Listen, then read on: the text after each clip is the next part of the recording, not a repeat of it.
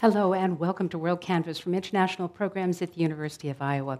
I'm Joan Kerr and we're coming to you from FilmScene in downtown Iowa City. Thank you for joining us here in the room and if you happen to be listening or watching the video. In this program called Taking It to the Streets, Engagement and the Academy, we'll get first person perspectives on how active engagement between academics and communities they work with not only enhances the teaching, research, and creative work of the academics, but can offer a demonstrable real world solutions to vexing community challenges.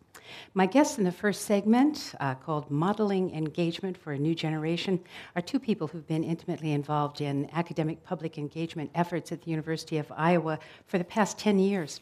Teresa Mangum is the director of the University of Iowa Obermann Center for Advanced Studies and also a professor in gender, women's, and sexuality studies. Thank you, Teresa, for being here. Thank you for the mm-hmm. invitation. Yeah.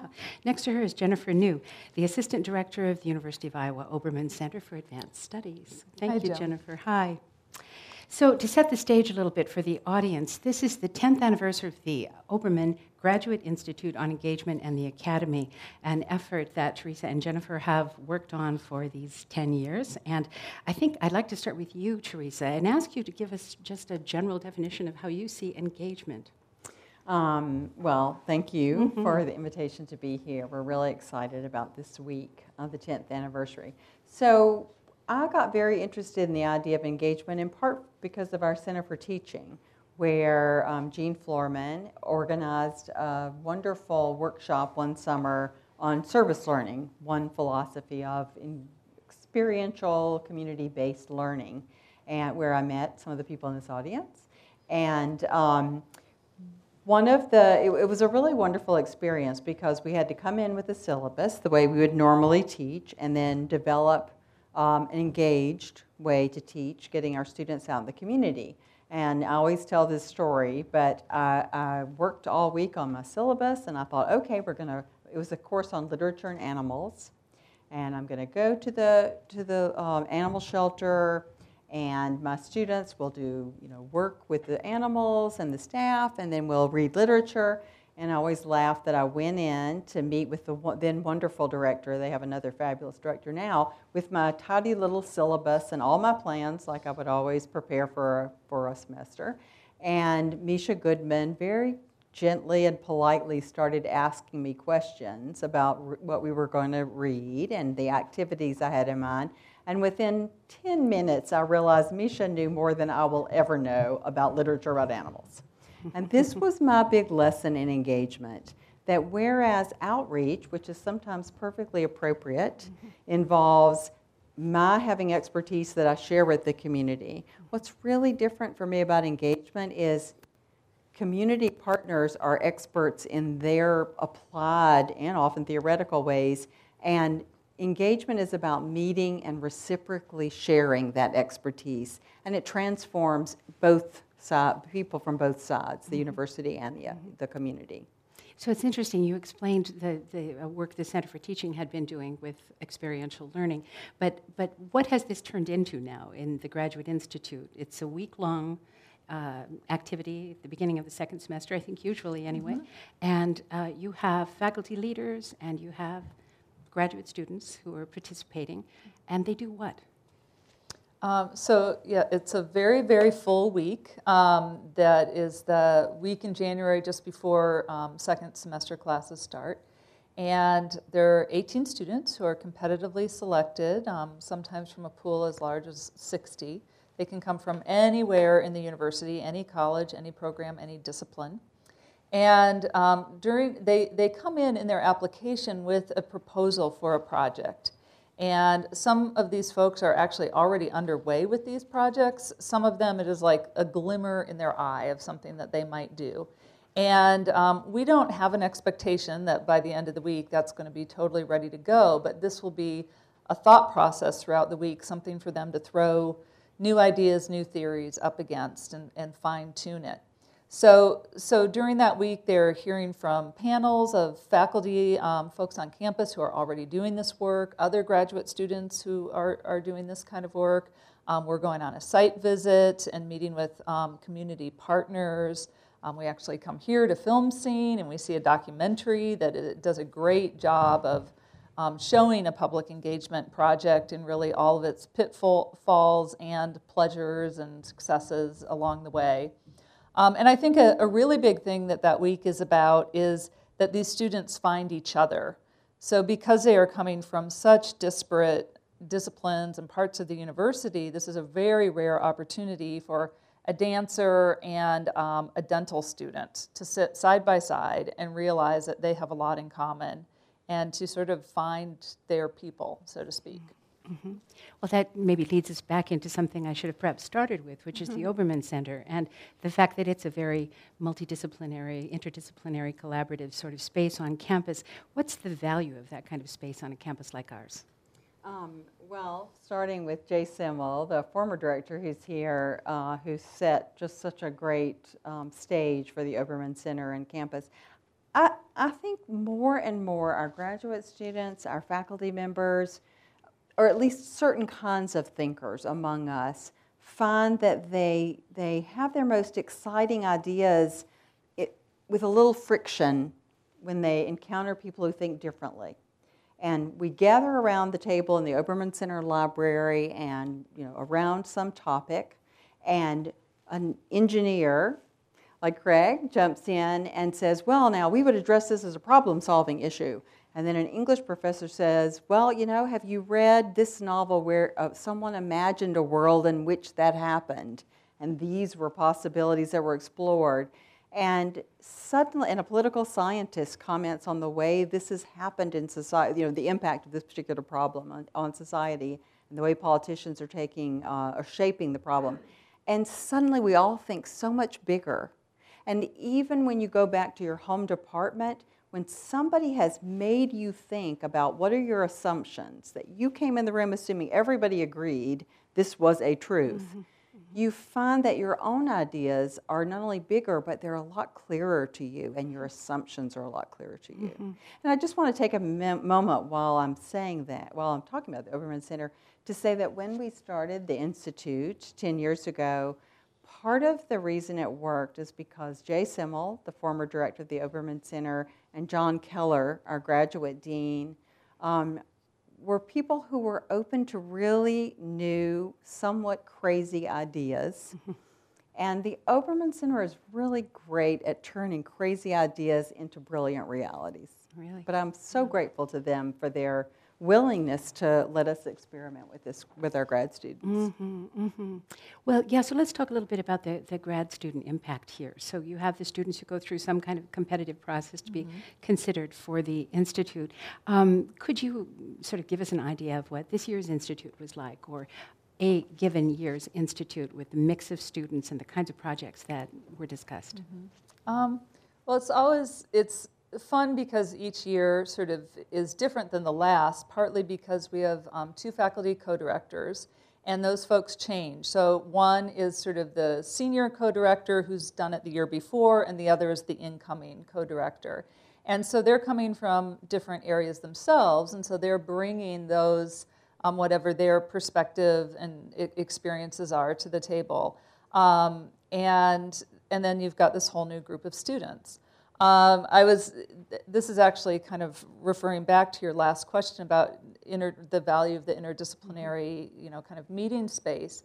And so um, I thought of one great example from this year, and, and I, I must admit that I don't know if this potential partnership has moved forward. But there was a student in uh, dance, and then we had a student in, um, uh, he, was, he was in medicine. I'm sorry, I'm looking at Craig. I'm like, yeah. And uh, so he was, he's very interested in cancer research. And she was interested in using dance as a form to tell stories of major life events that, you know, kind of crack you open, change how you think, change how you are. And it turns out her mother has stage four cancer. And so during the week, and he at one point said he is not an artist. He can't conceive of any way he is an artist. He, he doesn't understand what the arts could have to do with what he does. Hmm. And, but as the week went on, they kind of moved closer and closer toward seeing how each other's you know, possible projects and interests had some potential overlap and started talking about the idea of doing a workshop together where she was using movement and dance and he was using his expertise in, in cancer research. And so that's an example of something that, again, I don't know where they are with talking about that right now, but could I could see very possibly coming to to fruition. Mm-hmm. Um, one of the guests we had hoped to have with us tonight was Ken Brown from the School of Business, but he became ill and couldn't join us today. But he uh, sent a quote in one of our early conversations, which I just like to read. He said, In my mind, I always imagined, oh, and I should preface this by saying that he was one of your faculty leaders. Mm-hmm. Uh, in my mind, I always imagined what an ideal university would be like. And there are many times when our work doesn't seem to quite get there. Too much focus on singular ideas, getting through material, and meetings. But working across disciplinary boundaries to design and deliver the Institute and being challenged by passionate and brilliant students during that week, that was the closest I've ever felt to doing the thought provoking, life changing work that I imagine is the best of what universities can be. So, is this a common feeling among the faculty who've worked with this institute, you think? I think it's why faculty members have been willing to put in a year of planning time with Jennifer's incredible creative assistance, um, why they're willing to spend the first week before school mm-hmm. starts mm-hmm. devoting 24 7 to working with these graduate students. It's, it's just to be with a, an inspiring colleague and Jennifer, and 15 to 18 graduate students who really are going to change the world, and you're just sort of giving them a nudge in creative directions. Mm-hmm. It's, it's unbelievably wonderful. Mm-hmm.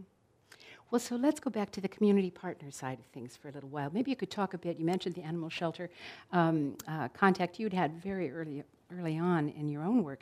Um, could you give us some examples of other community partners or projects where um, uh, something here that's very local and, and what many people would think of as just a community project? The university is there, the community is here. Um, this is a way to bring minds together to, to mm-hmm. assist both the research someone's doing and also a community issue, a community question.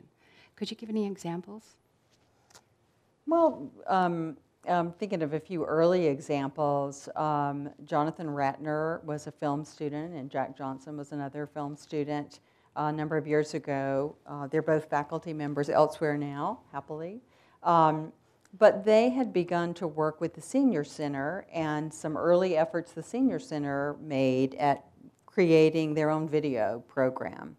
And by bringing in graduate students from the film program, they helped the Senior Center develop an incredibly active television program, um, a, a, number of different experiments, for example, having uh, a, a, member of the Senior Center interview an international student just learning English at the high school. Mm. Incredible friendships formed out of that. And I think it really transformed the way the film graduate students understood who filmmakers could be in a world knitting people together. Mm-hmm. That was one fairly simple example that 10 years later, nine years later, they're still collaborating hmm. from across the United States. Mm-hmm. Mm-hmm. Yeah, I'm thinking of, uh, so this Thursday and Friday, we'll be having a two day symposium, and um, quite a few of our former fellows will be presenting there. Uh, so one example is um, Mike Overholt, who is uh, a PhD candidate in classics, and he's developed um, a program working with elementary school students and a, a, local school counselor here in Iowa City to use um, class, the classics as a way to teach about citizenship. And uh, so he, he wrote the curriculum and has these great cartoons that go along with it and um, and works at that elementary school, I think, um, for part of every year. Um, Jeanette Gabriel is working via the Iowa Women's Archives to record um, the stories of disappearing um, Jewish communities, hmm. um, and I think has a strong presence, for example, in Cedar Rapids with that project. Hmm. So those are a few other examples. Yeah. yeah. Um, so I can definitely see how this would be great for the students, great for the faculty, uh, that sort of um, personal investment in something that you feel is emotionally valuable and also adds to the research you're doing. I'm wondering how public engagement is received as a part of um, the assessment of a graduate student who, is, who goes on to be a young faculty member, who continues to devote uh, a lot of time to public engagement, is that work recognized for tenure and for other kinds of um, advancement within uh, an academic institution? I think we're in one of those interesting moments around a lot of new experimental forms. I also am involved with the digital humanities on campus, and it's kind of analogous with public engagement. So, as with any new form of work or expression of work, it's, I think of it as uneven development. Mm-hmm. And so, you have to have the risk takers who experiment and they move the conversation forward. Then there'll be some resistance and then a few years later, what was unheard of is suddenly the norm. And to give one really concrete example, um, one of our early graduate students was getting a master's in both public health and health communications. Mm-hmm. And so she had designed a, a, traditional kind of project. There's a, a lot of colon cancer in Storm Lake, and she was researching the incidence of colon cancer, and she was planning to do a very statistical study.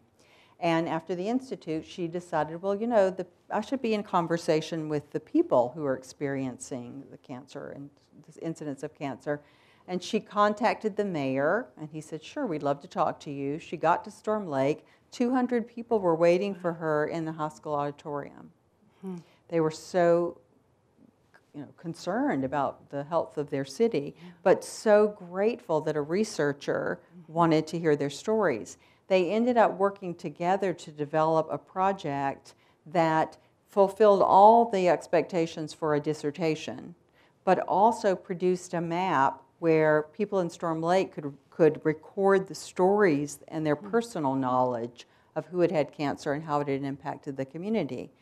The result was that Kristen got one of the largest national and institutes of health research funds for the dissertation and ultimately a prize for the dissertation. And, and the community ended up with a lot of new literature, health advice kind of literature, and documentation of their health history. And that to me is an example of the, the work that she did with that community was not only a public service to them, but it made the research better. Mm-hmm. It really deepened the knowledge. Mm-hmm. And that's what the best examples of publicly engaged arts research and scholarship really do. And the more examples we have of that, mm-hmm. that really deepening impact on knowledge, on the creation of new ideas and understanding, the more we'll be able to convince mm-hmm. colleges and universities mm-hmm. this should count. Mm-hmm. Yeah. Well, then I imagine there are a number of the students who, who go through the institute, who, who get their uh, higher degrees and so on, don't necessarily work in an academic mm-hmm. institution. Mm-hmm. They may head up museums or do whatever. Mm-hmm. Is, is there any particular person you might mention, Jennifer, who's, who's gone into a field that is not strictly within um, you know, academia, but, but um, where this is still an important part of the work they do? Uh, one person who's coming to mind is currently working within uh, the Smithsonian for um, a group called the Future of the Museum, hmm. and uh, sort of ex- exploring, pushing boundaries within museum work. And she's a history graduate, so that's yeah one yeah. exciting another example. Ex- and another example, who will, another person who'll be back um, for the events on Thursday and Friday. Uh, Craig mm-hmm. Eley mm-hmm. uh, got a degree in American Studies, and then he got a post. There are now these wonderful postdocs, mm-hmm. uh, postdoctoral fellowships in public engagement. Uh, for PhDs, and he's now working for Wisconsin Public Radio. And I suspect that's what he would love to do. Yeah. in the long term. Terrific. So, so what's the future of the institute? I take it you uh, do you see changes coming in terms of the way you you handle it? Will there be more than one a year, or do you think you've got a pretty good model right now, and that's that's what you're going to stick with?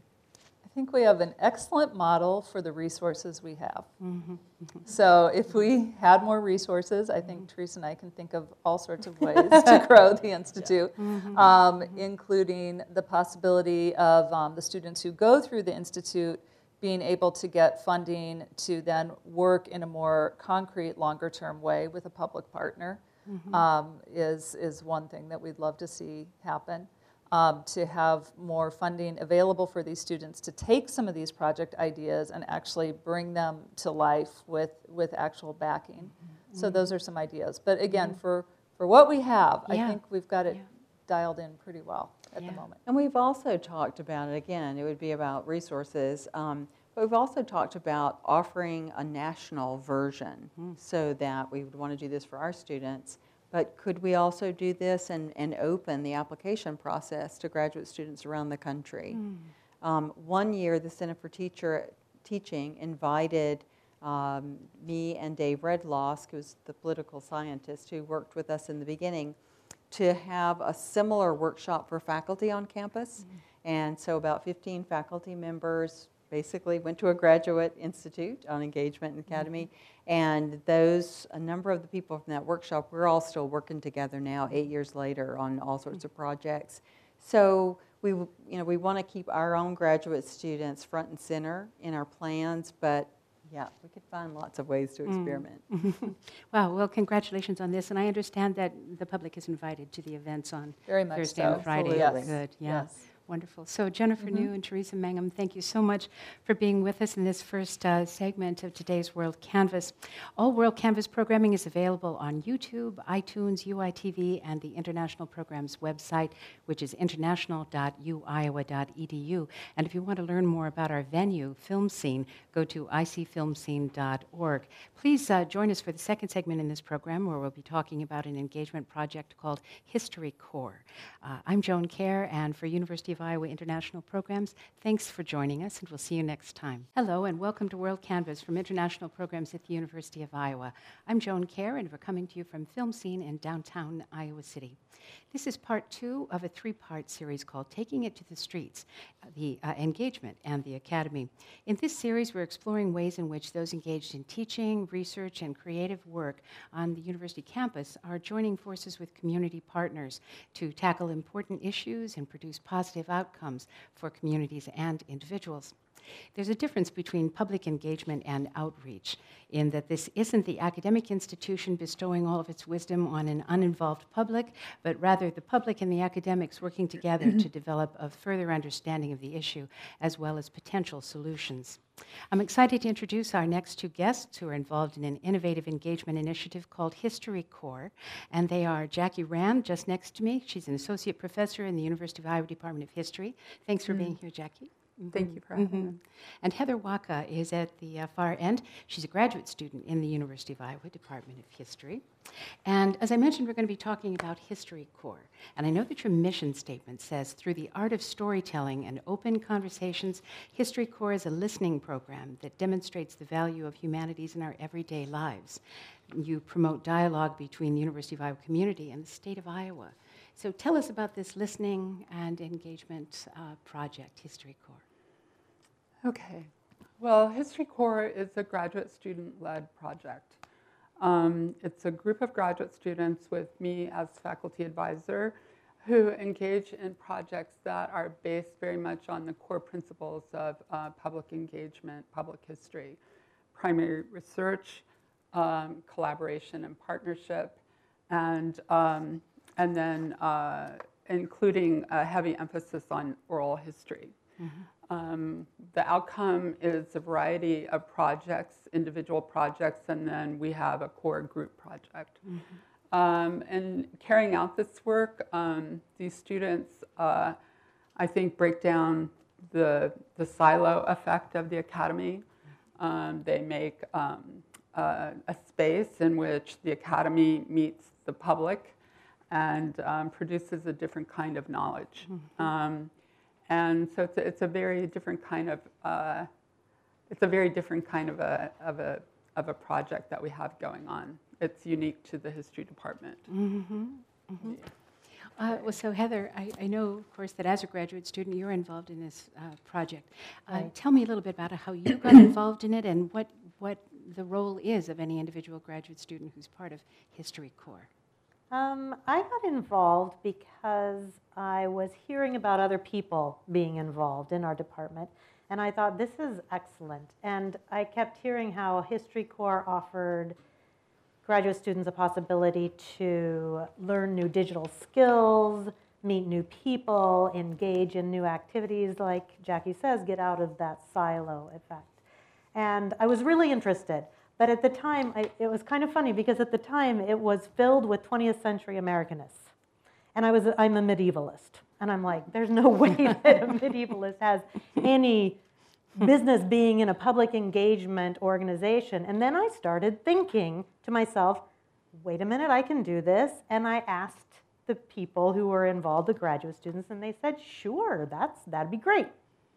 And so I uh, got involved with History Corps, and um, the other graduate students that are, what we do as graduate students is we sort of have a double task in the sense that we are committed to the organization and the group and the group project, and yet we've also got some leeway, which I think is utterly fantastic the way this is falling into its own little sort of natural organic structure to pursue our own projects and to work on what we need to work on.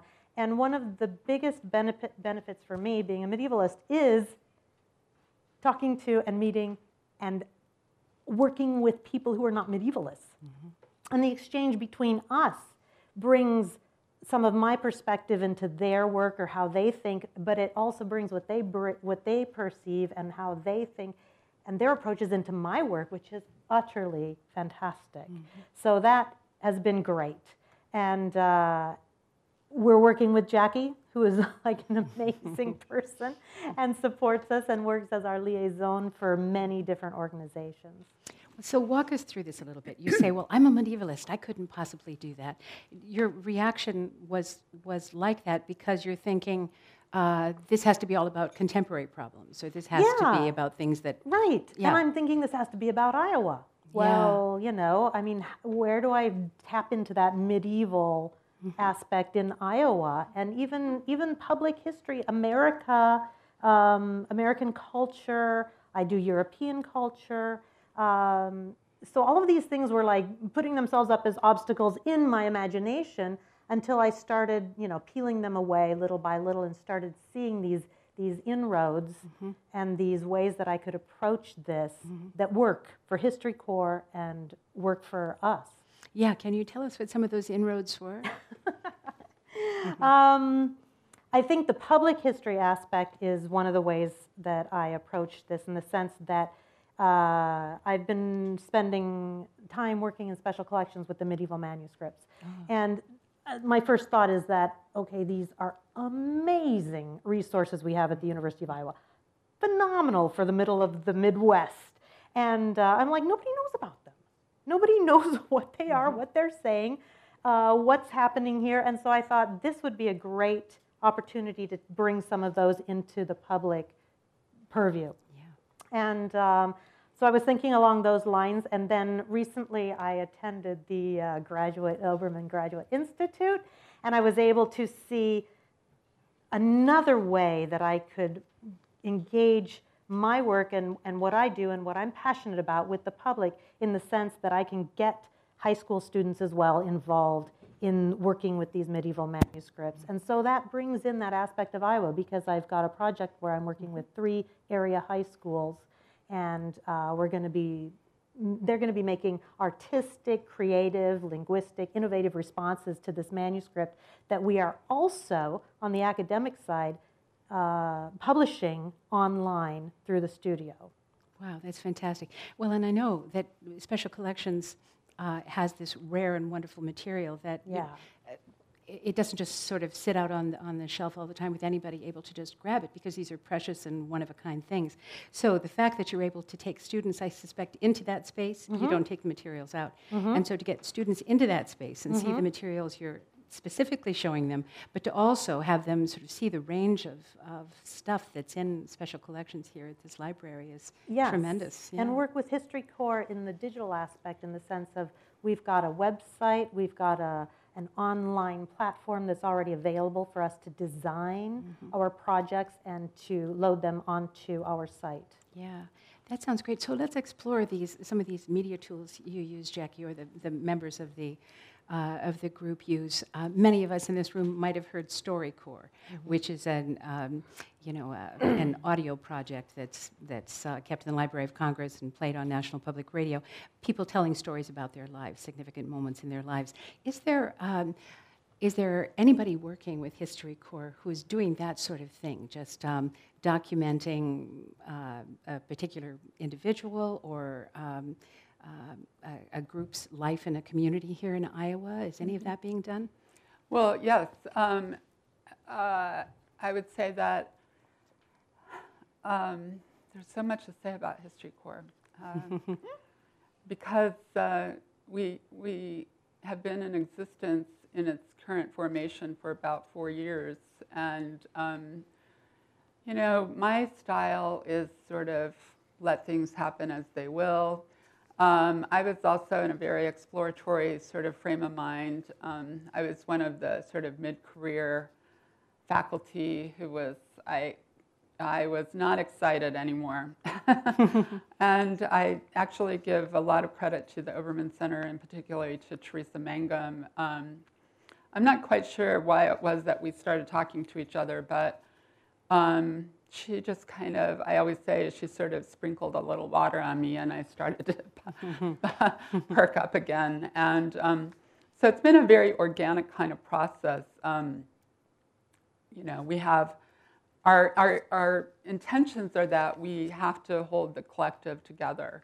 And so we do that by working on a group project, which right now is um, an amazing project, a very ambitious project called um, Iowa Native Spaces, a digital uh, mapping project working with the Meskwaki uh, and Iowa tribes. But simultaneously, I want students to also have the opportunity to, um, you know, uh, activate their own imaginations, activate their own possibilities around their particular research interests. So, for example, uh, along the lines that you mentioned, we have one student, student who's um, uh, doing a project called uh, Africans in Iowa. Oh. Hmm. And uh, she is, uh, and it's just blossomed. Every little thing that we do blossoms. And so she uh, herself is um, from Togo, and she um, has studied at U.S. Inter, uh, universities and now is with us as a PhD student. And she's really brilliant, as are all of the students in History Corps. And she's doing um, these interviews with people who, for one reason or another, have ended up in Iowa. and she's just at the front end of it. So she's learning about how to do oral history. She's learning how to do, um, she's acquiring technical skills, working with, you know, recording equipment, um, uploading all these audio files, uh, there are like three kinds. What do I know? Um, and I'm just the advisor. and, uh, and then turning it into an exhibit of its own on History Corps, mm. right? So there's that. Um, people telling their own stories, the tribal, the group project. Um, it's been two years in the making. We just really got launched last uh, fall. And throughout the fall, we're developing methodologies. Um, so it involves many partners. Um, we've, uh, we're, we're focusing on the Meskwaki who are down the road in Tama, Iowa who are, this was their territory at least uh, a time, and they're across the line in Kansas. Um, but we're also partners with this great scholar, public scholar at UNI, um, the Office of the State Archaeologist, uh, great people, the Obermann Center, the studio, um, and I'm sure I'm leaving somebody out, but I can't think of who it is. Um, anyway, we got all these great partners. We had a great meeting. We brought the Harvard World Map Guy to town to sort of fly our ideas by him, and he, he gave us his blessing, and so that gave us a lot of courage. And, and then we just got, um, amazingly, uh, much to our shock, we got um, a major um, project grant, internal oh, good, good. funding, and so we feel very validated by that. So what's this project about? Well, you know, um, the indigenous presence has been erased from the Midwest. Mm-hmm. Um, books have been written about it. Um, it's very obvious to those of us who are attuned to indigeneity to see this erasure. Um, but indigenous people are still here. Um, and so what we wanted to do was to um, somehow uh, bring that into the public. We wanted to do our own recovery project, but not as scholars. You know, we can do that work. Um, but we wanted to work with, in partnership with these very um, dynamic and productive tribes who have amazing tribal scholars in their midst and who have very vibrant cultural programs um, like the Food Sovereignty Project at Meskwaki and the museum over at White Cloud, Kansas. And they have great tribal historians and um, uh, tribal historic preservation officers. And they have long experience, they're not novices, long experience uh, collaborating with other people. And so um, we took our little idea to them and said, Would you want to work with us? And amazingly, we were really surprised. They said, okay.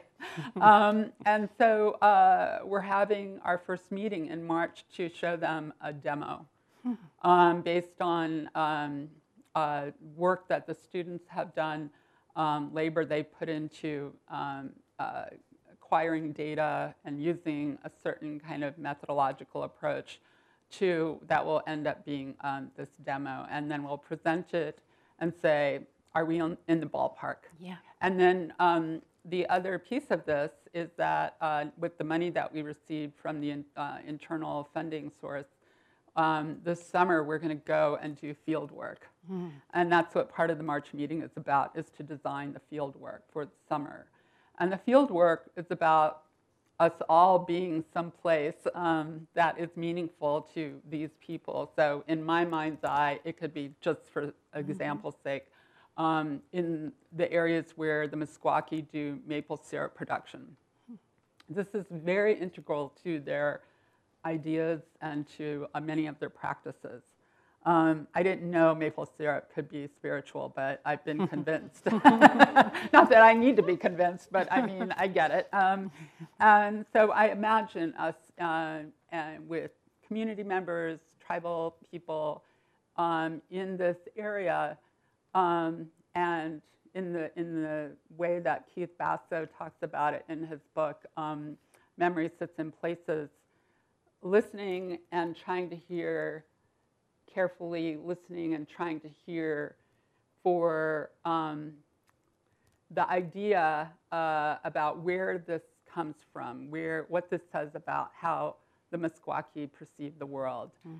And um, so what I want to say about that is that it's not, I, we, are trying to break from uh, a longstanding uh, method. Uh, when scholars go to do American Indian work, they're kind of like salvaging mm-hmm.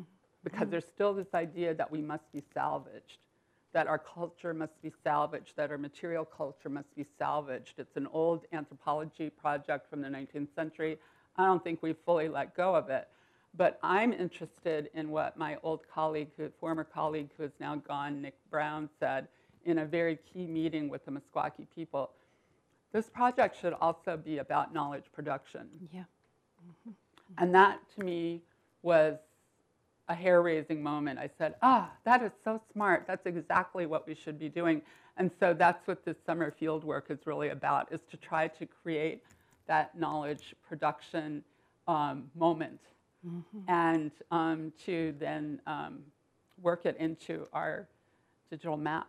Yeah. That was a long-winded wow, answer. no, no, it was very, very interesting. And so the digital map will, the different points in the map will represent places where these individuals currently live or um, uh, well, you know, with digital mapping, history? I mean, mm-hmm. you know, what do I know? I'm just a faculty advisor.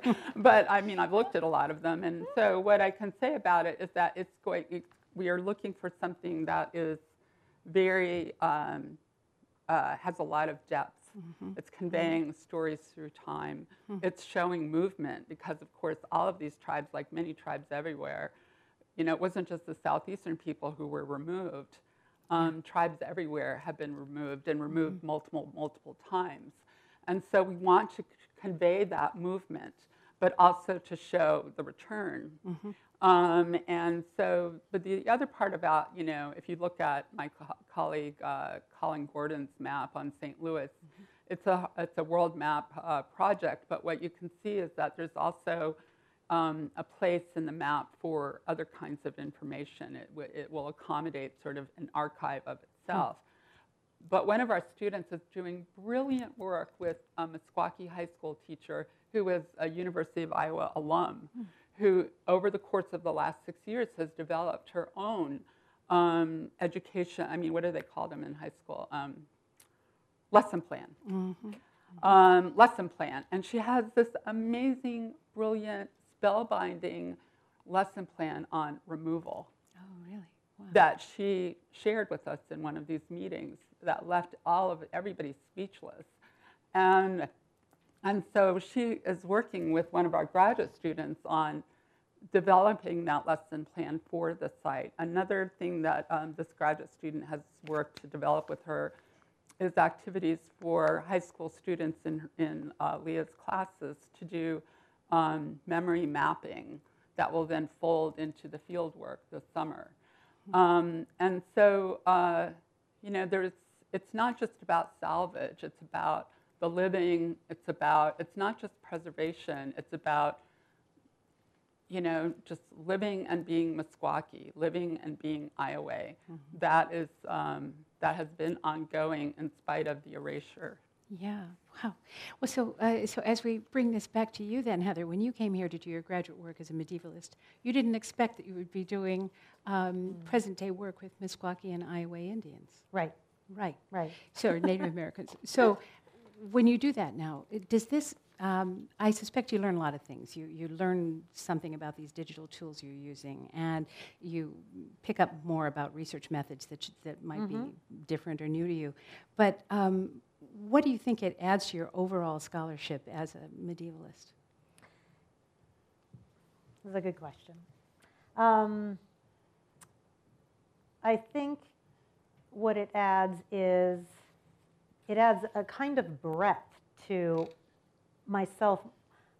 I, I can see myself more as a historian. I can see where some of the methods or the approaches that I use as a medievalist can be carried over into the work that we're doing with the Iowa Native Project. Um, and I can see then those kinds of approaches as well that I can then take back with me. So as a graduate student, it's offered me, it's opened my mind in many ways. And uh, it, it's just been incredibly invaluable for me to bring myself back into the present. I'm sorry, but that's sometimes a problem for the medievalist. and to say, this is happening now, mm-hmm. this is how we're dealing with this. And it gives, it, it, it, it validates who I am as a historian. Mm-hmm. Mm-hmm. So Jackie, um, how many times have you been involved with the Graduate Institute? Have you been one of the faculty members in the Graduate Institute at the uh, Obermann Center? No, I just have therapy a- sessions, private therapy sessions with Teresa Mangum. Ah, Uh, I I am. uh, I have been on the uh, board with. I mean, uh, their their review uh, committee, and I've Uh-huh. done evaluation of their projects and things like Yeah, that. I've yeah, talked to yeah. them. I, I've been Mhm, around them. mhm, yeah, and my mhm, mhm. students uh, have been, um, you know, the Mm-hmm. grateful recipients. Sure, and, and, And you were in this. You've also sat on, you sat on the panel this year as well, which was really valuable when they Mhm. were talking about their experiences Oh, for the rest of us in the group Mhm. to hear very honest uh, accounts Sure, of sure. their own life experiences. Mhm. And Teresa was earlier mentioning how the graduate students develop relationships with people from very different fields sometimes. Did that happen with you, um, working relationships? Or? Uh, the working relationships, somewhat. Um, I was, uh, I met someone who I had heard about before I even went to the Graduate Institute, who is a graduate student in religion, and she and I were able to connect on many levels in terms of museum work and exhibits and what they might look like and. Um, we talked a lot about that. I don't know that there will be anything that will come mm-hmm. out of mm-hmm. that, mm-hmm. but like Jennifer and Teresa were talking about, it was an amazing group, and to be able to sit in a room and, and, and find commonalities between people who are from completely other disciplines um, was amazing. And there are a couple of people that I will, two or three or four people actually, who I will still be in contact with. Well, I'm afraid our, our time has come to an end here, but boy, I can't thank you enough, Heather Wacha and, uh, and Jackie Rand. Thank you for being you, with us and really appreciate it. And I hope that all of you will stay with us for the third part of this program when we're going to consider the headaches, heartbreak, and the joys of public engagement. This is WorldCanvass, and uh, you can find these programs on iTunes, UITV, and the International Programs website, which is international.uiowa.edu. And you can learn more about FilmScene at icfilmscene.org. I'm Joan Kerr. Thanks for being with us, and we'll see you next time. Hello, and welcome to WorldCanvass from International Programs at the University of Iowa. I'm Joan Kerr, and we're coming to you from FilmScene in downtown Iowa City. Happy to have you with us for part three in this series. My guests in this uh, program are Kate Kedley, graduate student in the College of Education at the University of Iowa, uh, Hector Efren Flores, uh, an Honduran activist, poet, writer, and lawyer, and Craig Just, an assistant professor in the College of Engineering here at the University of Iowa. Thank you all for being here. Muchas gracias. Muchas gracias ustedes. Uh, so, um, Kate, you were a member of the Graduate Institute, Correct. and uh, you have a lot to share, I know, regarding the work you've been doing uh, in Honduras. And Hector is here as your colleague, your community partner, and I, I'd like to hear a little bit about what your project is. Sure. Um, so I am writing my dissertation about education in Honduras, and while I was there, um, I went to an organization where I met Hector, and uh, we. I, I went into my dissertation knowing that I wanted to be engaged with the public there, and I didn't think it was right to go to another country. A lot of North Americans go to Honduras or Central American countries, and they'll do a small project or they'll do their research and then they leave. And so it was important to me to be working with the community in, in a project long term. Um, when I met Hector, we um, realized we had a lot of the same philosophies in terms of literacy education, in terms of writing, in terms of poetry and, and different art in the community. And so our project is um, he works with a group of youth that works to reclaim public space from the violence, from organized crime, and things like that. So on Saturday nights, they, they go to the park and they plug in the speakers and they read poetry and they, they're trying to um, you know, use that space to, to show people that, that culture can be used as in, in those spaces. And so um, we've talked a little bit with uh, Iowa Youth Writers Project here in Iowa City, and we're hoping to start something where groups of youth from both spaces can use Skype or online blogs. Um, we haven't decided completely yet, but um, and maybe publish some things, translate each other's work, et cetera. So. Well, before we go further into that project, tell me uh, what, what is your specific area of research within College of Education in your Sure. graduate studies? Um, I'm in language literacy and culture program, Yeah. and so um, I'm studying teaching and uh, literacy, English education specifically in Honduras. Mm-hmm. Um, I found out it's a little controversial. Usually, a lot of times we think that you know we're going to teach English Mm-hmm. somewhere, um, and I met with many Honduran teachers who were against that um, or complicated it a little bit more than than I think we often think of it. So that's what my research Mm-hmm. Yeah, is. yeah. So, how did you and Hector meet? Um, I, he works for a, a Jesuit organization that um, does social promotion and popular education. And so I went there looking for information. And uh, right away, he started, you know, sending me messages and saying, "You should come to this meeting. You should come to this conference. You should come Saturday night when we're reclaiming the public space in the park." And so I started going to those things, and, and that's how we met. And like I said, it was important to me um, to be responsive to the community when they when they asked me to do things because I was using their knowledge to write my dissertation, and so I wanted to make sure that that um, relationship had a two-way street. Yeah, yeah. So, please tell us about this project of reclaiming a space that has become dangerous, sometimes uh, not a good place to be. How, how did that happen, and what's it like now on a Saturday night? Do you want me to ask? Yeah, him? please. Usted puede hablar un poquito sobre ah, reclamando la- el espacio público y cómo empieza este proyecto y, y todo. Bueno, eh, el espacio es una idea de un colectivo de artistas de diferentes modalidades que hemos descubierto que a partir de la posibilidad de compartir nuestros talentos y nuestros dones podemos cambiar la cultura de violencia de nuestra sociedad por una cultura de convivencia. And so um, we decided, uh, an artist collective of mine um, that I'm involved with, with many different types of artists, writers, poets, etc., um, decided that we could reclaim this space with um, cultural and different types of art instead of the, the violence. Y, mm, y nace como eso, ¿no? como una idea que haga posible que los espacios que hoy eh, el crimen organizado y las bandas juveniles organizadas tienen como suyos para hacer actos delictivos, eh, se conviertan en espacios en los que pueda haber cultura, pueda haber cualquier manifestación artística. And so we decided um, that there were some spaces that were being used by organized crime and, and youth gang type um, activities, and we decided to reuse that space for cultural to show the people that um, the space could also be connected closely with culture rather than, than that type of activity. Y el, el punto es que nosotros queremos, donde hay una bala, poner un poema, donde hay un rifle, poner un libro, donde hay llanto, poner una canción. And so um, the, the point was where in place of bullets, we're going to put um, books in place of, in vez de qué? En, en vez de donde hay un, un- Uh, un where there's a rifle, rifle, we're going to put a song, and where there's violence, we're going to put um, art and culture. Yeah. Was it difficult to reclaim this space? Was there pushback from the, the, the criminal element that might like to just sort of keep it for themselves? Right. ¿Fue difícil hacer este re- re- recuperando de, de espacio público y fue um, dificultades con el crimen organizado? o- Efectivamente, eh, la primera, la primera decisión es difícil, no es fácil entrar en los espacios que el crimen organizado controla, y más si uno no cuenta ni con el respaldo del Estado ni con el respaldo de la sociedad que está ahí. ¿no?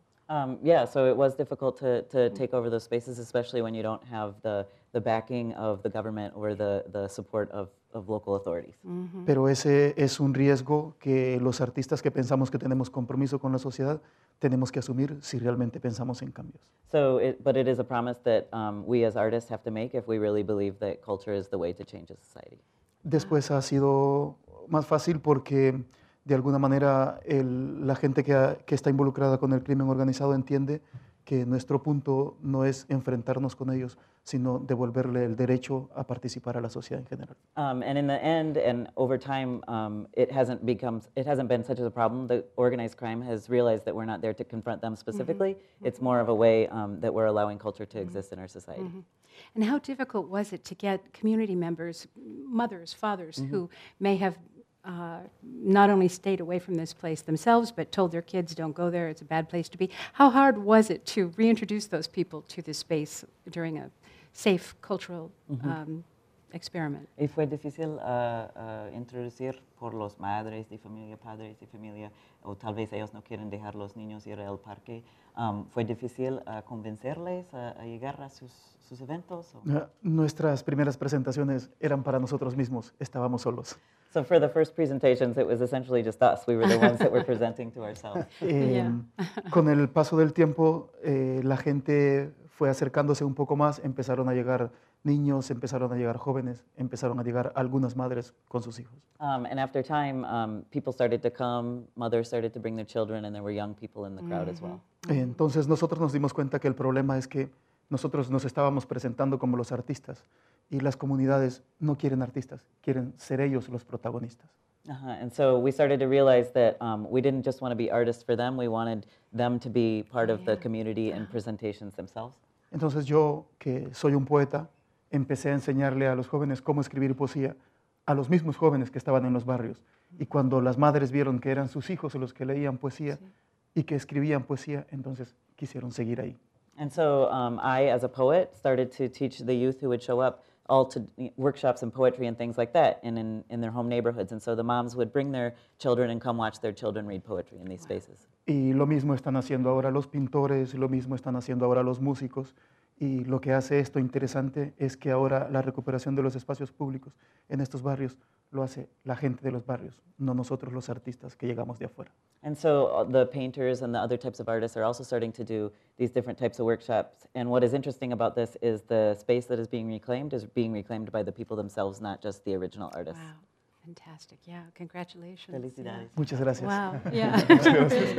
Terrific. Wow. Well, we'll move for a second to Cra- uh, Craig Just here. I'd like to hear about your work. Uh, I know that you've long been involved with the Graduate Institute, and you're, you're always doing interesting things both in the College of Engineering and, and sort of outside of that very specific sphere. Um, were you going to talk a little bit about your project in Ghana, working with communities there? Uh, I could talk about that. Um, Actually, in an earlier segment, it was mentioned uh, the Center for Teaching Yeah. and how they train some faculty how to be service learning, uh, kind of educated in, and how to do that sort of pedagogy.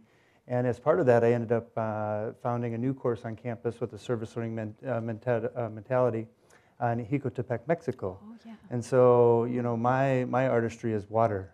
um, please please let him know. Él está haciendo un proyecto en, en México con agua. Yeah, so in Jicotepec, we had, uh, let's see in Espanol, uh, La Feria de Agua Potable. Oh, Uh, so we had a potable water fair in town, and so we'd have people who, who lacked access in rural areas of Mexico, but also um, in, in the cities too, who had lack, lacked access to basic drinking water.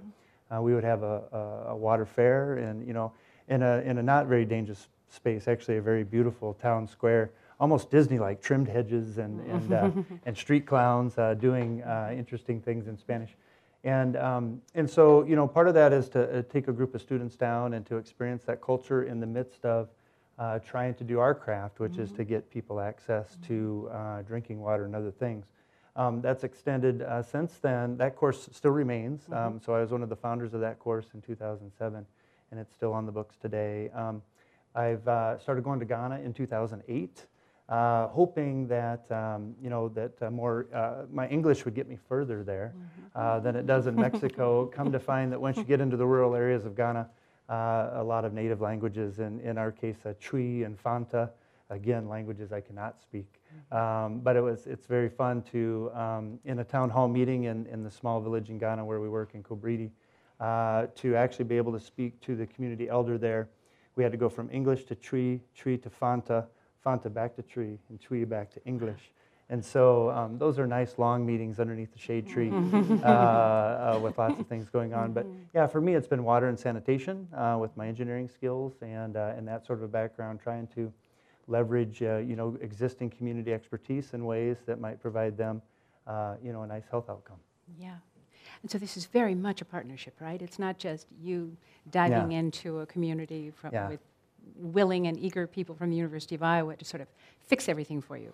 It's not that, right? It's, it's not that. And, and like Kate mentioned too, we also uh, brought one of our community partners from Ghana uh, here to the United States, first time he'd ever been outside of Ghana, let alone leaving uh, his native continent to come here. And uh, yeah, that reciprocity piece, trying to exchange, do a cultural exchange on, you know, on the highest levels, um, while we're also trying to empower people to do uh, really good things.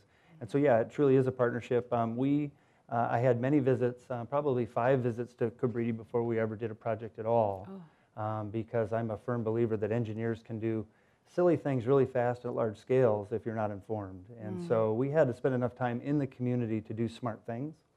And uh, I've seen many too, uh, too many examples where engineers show up and uh, in faraway places, communities they don't know much about. And it happens even in rural Iowa as well if you don't do your homework.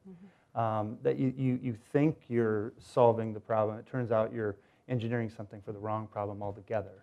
And uh, you've got to spend enough time with the community uh, to know uh, not to do that. Mhm. How was Ghana um, the, the location you chose? I mean, how did it happen that Ghana was the place you Um, went to? well, so I gave a talk um, actually on drinking water. At the time, we had made a small handheld device that turned uh, salt water into bleach, um, just using electricity, cost less than 10 bucks. And so then people could have access to a way to disinfect their drinking water, but also to disinfect surfaces and things like that that might cause disease, much like we clean our homes, you know, with bleach and things like that. Um, and I was given a talk in Chicago, and uh, someone from Waverly, Iowa, who has been, um, it's Self Help International, it's an NGO that's been working in Ghana and Nicaragua for, um, oh, about 25 years.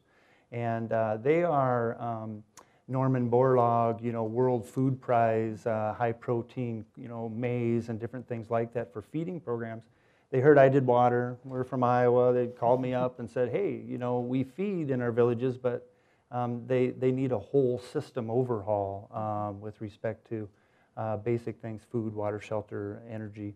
And so I was the water guy. And so I joined their team, and, uh, and we've done some nice projects uh, since in partnership with them. But yeah, I would never show up in a place like Ghana uh, without, or Mexico or wherever, um, without essentially um, you know, some, some people who had really invested a long time in these partnerships. So then um, if you're going to do a project, you've got to you've got to make sure you've got that community buy-in and, and, and know uh, know how before you do it. And a real commitment over time. For sure. Yeah. For sure. Yeah. So we titled this segment, I think, Headaches, Heartbreak, and Joys Yeah. of uh, Community Engagement or Public Engagement. Um, can you tell me, have, has there been any heartache related to this project you've been working on? Um, you know, we're kind of just getting it off the ground. Um, we started talking about it last year. I think it's, um, you know, it's difficult for me personally to, to I, I get a lot of attention, you know, for this here sure. in Iowa. I'm here on this radio show. Sure, sure. Um, things like that. So making sure that my visibility and my access to to, to you know the, the rep- reciprocity is, is the important thing. So that's one of the reasons that I it was important for Hector to come here. Um, we've done 15 speaking engagements over the last couple of weeks. He's talked to over 500 people. Um, and we have these, these pending projects. So I think that it's not necessarily a heartbreak, but it is something that is constantly at the forefront of my mind to make sure that the benefit isn't just mine, the visibility isn't just mine, and I'm not taking up the space without um, the input of my community community partner and also increased invisibility or visibility for him. Sure. And I'll just ask uh, Hector, what, what has been the most, um, uh, has there been anything that keeps him up at night that just isn't working quite right, that, or that is- there's some kind of disappointment related to what he hopes might happen with this project or other similar projects he works on? Con su- sus proyectos y, y todo lo que está haciendo, um, tal vez hay algo que usted no puede dormir bien porque está preocupado por eso, o hay algo que es difícil que usted puede hablar un, un ratito. Yo, yo creo que lo único que a mí no me deja dormir tranquilo es saber que en mi país están pasando cosas que yo no estoy acompañando en este momento. Mi responsabilidad no está aquí, mi responsabilidad está en mi país. Sí, sí. I think the only thing that maybe has kept me up a little bit at night is knowing that um, I'm not in my country right now, uh, doing the work that I need to be doing, and so um, he is here doing this, but he's not back in his country working with them. Yeah. Estoy, estoy en este momento, diría yo, am, abriendo la posibilidad para que esta, es- eh, esta expresión de la cultura como un espacio para reivindicar sea posible, pero eso no significa que tengo que descuidar lo que es realmente elemental, que es seguir apostando por la paz y la tranquilidad de mi país. And so I'm glad I'm here to be opening doors for the Yeah. culture and, and, and making these connections in Iowa, but I also need to make sure that I'm working and doing the work I need to in my country. Yeah, absolutely, right, right. And, and what are some of the um, difficulties about uh, having a project like the one you've described here, where you and students and perhaps other faculty um, are engaged in a project very far away? Um, well, things break. Um, and, you know, as much as, um, you know, so uh, the kind of the, I don't know what you want to call it, the Cadillac project, the, the culmination product, uh, project that we've done, the biggest one we've done in Cobrita, Ghana, is we drilled a ground, you know, a well, uh, drilled a 150 foot deep well and put a solar powered well pump uh, there. And, but that has components, that has things that can break in it. We sourced everything locally, everything was purchased in country. And a key component of that system is broken right now. Um, and, uh, and so, you know, yeah, things break, that's fine. Um, but the time scale to, to fixing things, um, it, it takes a long time to do a project in the first place. Um, but then when something breaks down, it takes a long time to fix as well. So that's one thing that keeps me up at night is knowing that all that investment went in, at least currently. Um, we're working on getting it fixed, but it's not working. And um, you know, it's one of the lessons I have for my students in my classes too. You know, you need to use uh, uh, appropriate technologies that communities uh, can can fix themselves. Right. And uh, and I said all along, I said this this is right at the edge. This is right at the edge of what a community could do. And I would argue even a you know small town Iowa, many places wouldn't be able to fix their own solar powered drinking water well, at least not some individual residents. And so, you know, knowing we're right at that threshold and trying to build capacity, trying to get some, some things that we appreciate with flowing water without having to use a hand pump, um, but yet recognizing, yeah, you know, baby steps along the way and, and, some, and some pitfalls for sure. Sure. And do you have requests from other nearby communities who've seen what's been yeah. done? And, oh, yeah. Yeah, so tell us yeah. about that. well, and so yeah, we would show up. Well, the first thing we did is I had students spend five weeks in Cobriti before we ever did anything. So our first trip there was five weeks long, um, which you know by by some you know some projects I'm sure you spent a long time in Honduras, but that's a long time uh, you know for us to hang out. And we got to see. First of all, that there are actually some industrial uses. Um, there's a, there was like a chicken farm nearby, and big trucks would show up and actually use the water resources in this town that we thought was just supporting this small community of 400 people. Yeah. Um, and so, but yes, when we showed up, you bet. Um, essentially, the, the, the village elders from nearby came and asked, yeah, you know, when, when, can, when can you come over? um, and we actually toured these, you know, these uh, nearby places as well. But that happens in Iowa. I've showed up in rural Iowa saying, I'm going to talk about your wastewater problems. And um, boy, you get 100 people show up and mayors from four towns. And so that, that's kind of a universal thing when, um, you know, either some expertise or someone willing to partner, someone willing to even listen, I think as was mentioned in an earlier segment. Um, when, when that shows up, um, you know, people do want to come and take advantage of that. And, uh, and, you know, people want to be heard as well. Yeah, and this is a slight diversion, but with someone in your field, when you hear about Flint, Michigan, or Yeah. what I hear is happening in Jackson, Yeah. Mississippi now, and we know that so much infrastructure in the States is old and Yeah. in need of repair, uh, what goes off in your mind? Yeah, so I'm proud and sad about Flint, Michigan. Proud that uh, Mark Edwards, uh, a good friend of mine from Virginia Tech, is the professor that, you know, Mark Edwards, uh, he's the guy that showed, he's a MacArthur genius um, as well, uh, awardee. Um, and uh, he's an environmental engineering professor, and so am I. and right, and so and so the fact that, that the, the best of our crew will, will show up in that situation against uh, political forces, financial forces. Um, his group went about $150,000 in debt to um, get the data they needed to prove that Flint was not being well cared for. Um, and then and then sad that I'm, I'm, I'm teaching drinking water treatment right now in class and talking about Flint, and, and that, you know, in the midst of doing this every year with 50 or 60 students that go on to graduate, that educated folks that I know become professionals in places uh, in and around Flint, Michigan, and you name whatever other town that might be, that for whatever reason, the systems of checks and balances and or the financing required to, to put that safety factor in uh, to make sure that that doesn't happen, that as a society we're choosing not to uh, make those choices. Yeah. Um, so we're ready uh, to help protect people, but yet for some reason um, we kind of continue to forget those lessons of the past and we make bad choices as a society. And I'd, I'd like us to stop doing that. and on Super Tuesday here, I'm, I, it'll be very interesting to, to see what we're Interesting. doing. Yeah, no kidding. No kidding. Um, so, have any of your students gone on on um, a number of years? Uh, have they been involved in the project more than one one year at a time? Some of them have gone back multiple times. Oh, for sure. Oh, yeah. and uh, and I would say one of the things that we're adapting to now is I used to try to fit this into sort of the three semester hour training class to prepare you to go for some trip. But these trips come and go. Um, the partnerships, you know, uh, the people I work with in Ghana and other places are not on a semester schedule. Um, and so we've really divested, and now I've got a series of one credit hour. Uh, each semester, there's always one credit hour class on the books, and you can string them together as you either design and don't travel at all, or if you travel and go away, you can get one, two, or three credits for some of those experiences. Really trying to tailor it to the realities of trying to partner in an international setting um, that goes beyond our kind of semester schedule that we like so much. Wow, terrific. Oh, well, thank you. And for the two of you, what, what comes next? Uh, you mentioned that you're working with the Iowa Youth Writing Program and hoping to share experiences between Iowa youth and youth in Honduras. Yeah, so we're um, trying to think of, I think we have something scheduled uh, this month actually where um, it's just going to be a small step so we can feel some success, right? Where um, we'll do like a Skype reading of, of, s- of something that the students in Honduras have already published and something that the Iowa Youth Write- Writers Project have already done. Ella quiere saber qué es próximo por nosotros. Bueno, yo creo que el primer desafío que nosotros nos estamos planteando es demostrar que eh, las fronteras no existen para la cultura y más cuando la cultura se está utilizando para construir so- sociedades de paz.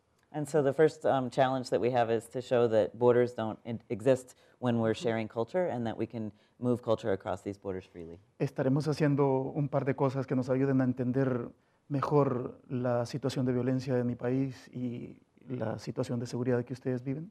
And so we're going to try and design a couple small projects that can show the instability in his country and the, the things that are happening in our country Y as well. para eso vamos a valernos de las posibilidades que nos da la tecnología en la actualidad. ¿no? And um, the thing that is aiding us in this is the technology that we have. Oh, yeah. Yo, yo tengo la esperanza de que mañana eh, la cultura y la identidad de los pueblos sea como el agua, como la tierra y como el aire, un derecho humano inalienable para cada uno. I believe, I, I hope that in the future that um, art and culture will one day be like air, water, and, and earth will be something that, a human right that we all have access to. Yeah, yeah, well, well said. Thank you very much, and thank you all, Craig Just and Hector Efren Flores, and uh, to you, Kate Kedley. Thank you so, so Thank much. you. What an, what an interesting uh, segment. And I thank all of you for coming to join us this afternoon and everyone listening to this program. Um, please join us here at FilmScene. If you find you're in the Iowa City area, you can see these programs live. We'd love to have you in the room with us. Information about upcoming shows, as well as links to archived programs, can be found at international.uiowa.edu, and you can learn more about FilmScene at I see film scene um, I invite you to attend the next WorldCanvass program. Actually, the very next one is in Des Moines, so if you can join us in Des Moines, please do. It will be at the John and Mary Pappajohn Educational Center on April 9th, uh, also at 5 o'clock, and it's a very interesting program, I think, a good lineup on nationhood redefined, talking about all of these state and non state actors and what's happening in the world these days. So that'll be our next show on April 9th. And the one here in this room next is April 19th. It's uh, a project that uh, someone from the Engineering College has initiated, Greg, uh, on big data. So join us for that. That will be April 19th. So I'm Joan Kjaer. Thank you for being here and good night.